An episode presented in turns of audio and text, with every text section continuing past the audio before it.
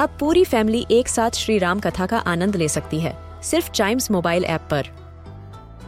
जानिए श्री राम के बचपन से लेकर दशानन वध तक का सफ़र। सरल रामायण, घर के सभी सदस्यों के लिए। आज ही डाउनलोड करें चाइम्स मोबाइल ऐप एप्पल या गूगल प्ले स्टोर से.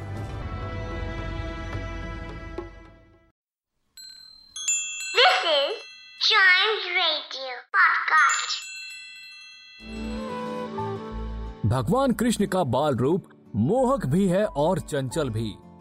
आइए सुनते हैं इनके बचपन का एक रोचक किस्सा।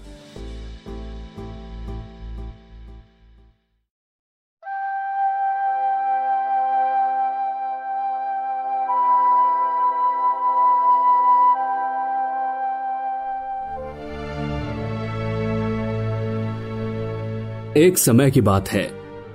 बाल कृष्ण का मन सुबह सुबह जल्दी वन में जाकर नाश्ता करने को हुआ। उन्होंने बाजा बजा के अपने सारे ग्वाल मित्रों को जगाकर अपने पास बुला लिया और उन्हें अपनी योजना बताई। सभी ग्वाल बाल खुशी खुशी कन्हैया का साथ देने को तैयार हो गए।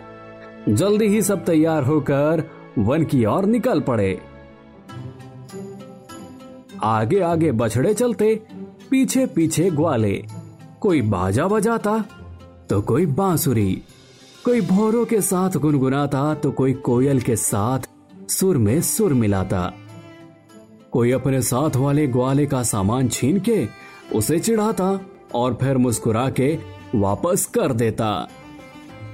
कोई आसमान में उड़ते पंछियों की परछाई से प्रतियोगिता करता। तो कोई तेज तेज बगुलों की चाल चलता। कोई बंदरों की पूंछ पकड़कर उन्हें छेड़ता तो कोई मोरों को नाचता देख, उनकी नकल करता। ऐसे ही हँसी ठिठोली में वह सब साथी वन की ओर चले जा रहे थे, कि उसी समय अघासुर नाम के एक राक्षस की नज़र उन पर पड़ी। अघासुर पूतना और बकासुर का छोटा भाई था। और वह इतना भयंकर था कि देवता भी उससे घबराते थे। उसने बाल कृष्ण और दूसरे ग्वाल बालों को खेलते हुए देखा तो उसके हृदय में जलन होने लगी। वह बाल कृष्ण को देखकर मन में सोचने लगा कि यही है जिसने उसके भाई और बहन को मारा है। बदले की आग में उसने सभी को मार डालने का मन बना लिया। इसी सोच के चलते उस दुष्ट राक्षस ने एक अजगर का रूप धारण किया और बालकृष्ण की टोली के रास्ते में लेट गया। उसका अजगर जितना लंबा शरीर, एक लंबे पर्वत जैसा विशाल और मोटा था। अघासुर की नियत सारे बच्चों को निगल जाने की थी। इसलिए उसने गुफा की तरह अपना मुँह खोल रखा था। उसके नीचे का होठ धरती को और ऊपर का होठ बादलों को छू रहा था, और मुँह के भीतर घना अंधेरा था। उसकी जीभ एक चौड़ी लाल सड़क जैसी दिखती थी। अघासुर का ऐसा रूप देखकर ग्वाल बाल धोखा खा गए। उन्हें लगा कि यह वृंदावन की कोई गुफा है। एक बालक बोला, यह जो हमारे सामने है, क्या यह किसी अजगर के मुँह जैसा नहीं है?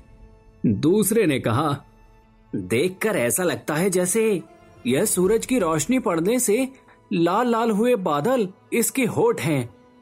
तीसरे ने कहा, अरे भाई, यह लंबी चौड़ी सड़क तो इस अजगर की जीप जैसी लग रही है। तभी उनमें से एक ने कहा, अगर हम इसके अंदर चले गए तो क्या यह हमें निगल जाएगा? तभी दूसरे ग्वाले ने कहा, अरे छोड़ो यह क्या हमें निगलेगा? हमारा कन्हैया हमारे साथ है।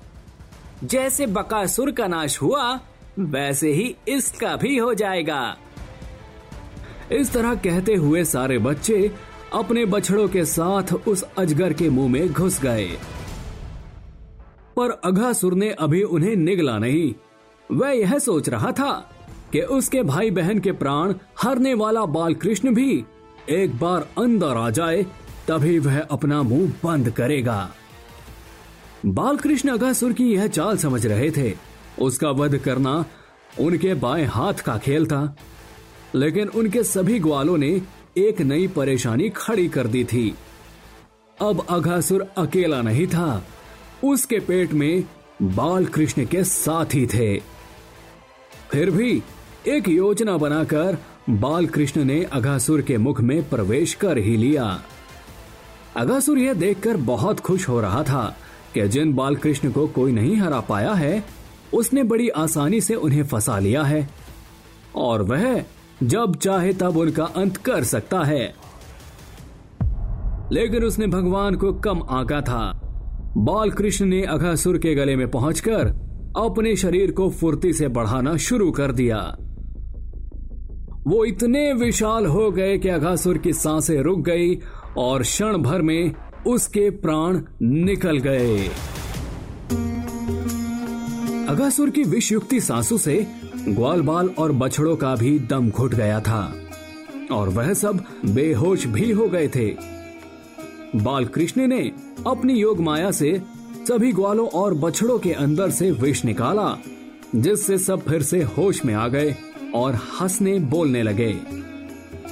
क्योंकि अघासुर को मारकर बाल कृष्ण ने देवताओं पर बहुत बड़ा उपकार किया था। इसलिए वह उन पर आकाश से फूलों की वर्षा करने लगे।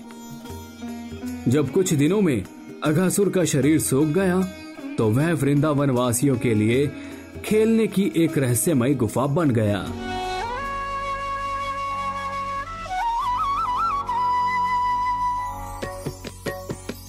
भगवान श्री कृष्ण के हाथों से प्राण हरे जाने की वजह से अगासुर के सारे पाप धुल गए और वह मुक्ति को प्राप्त हुआ।